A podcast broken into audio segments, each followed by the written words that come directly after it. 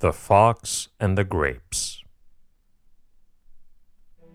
A fox one day spied a beautiful bunch of ripe grapes hanging from a vine trained along the branches of a tree. The grapes seemed ready to burst with juice, and the fox's mouth watered as he gazed longingly at them.